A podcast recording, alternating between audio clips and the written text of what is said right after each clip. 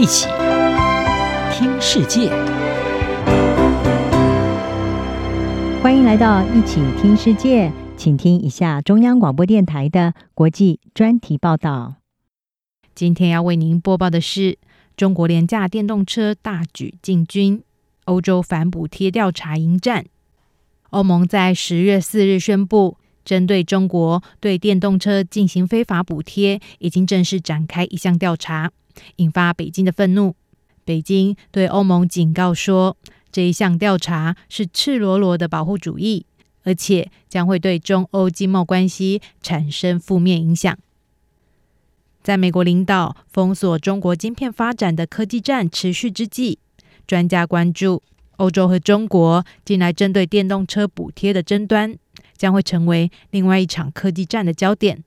以及这是否可能会导致一场贸易战。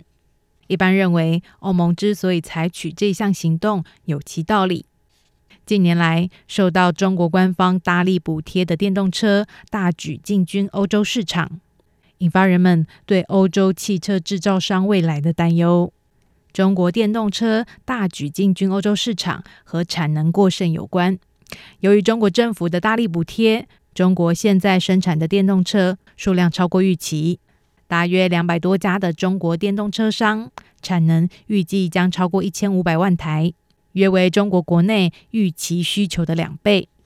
产能过剩的情形在电池制造领域更为严重。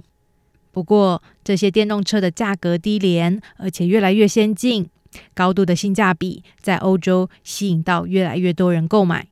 汽车产业分析公司 JTO Dynamic 的数据显示，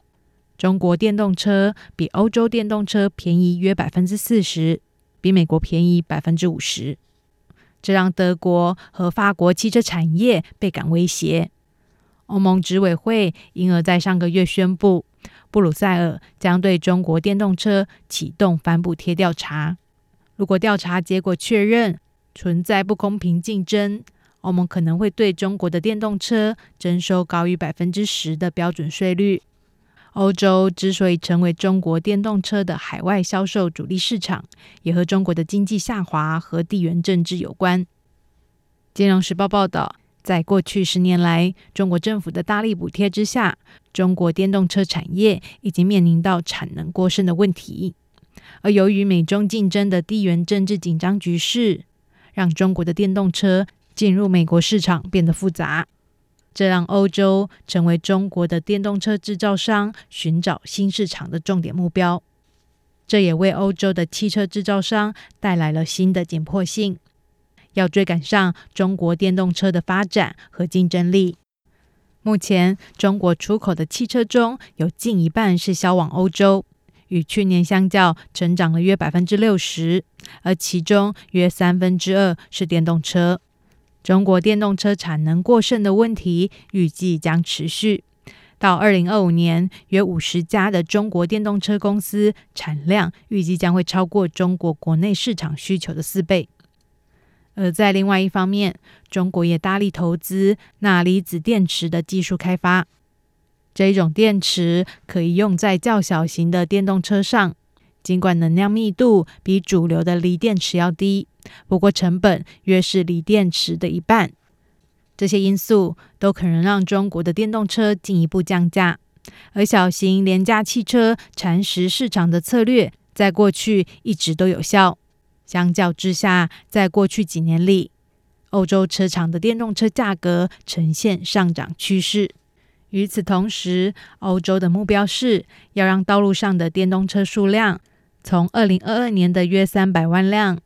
到2030年增加到至少3000万辆，这将推动该地区大众消费市场电动车领域的成长。而专家认为，如果欧盟决定对中国的电动车征收更高的关税，可以赢得时间来缓和中国电动车市占率的成长。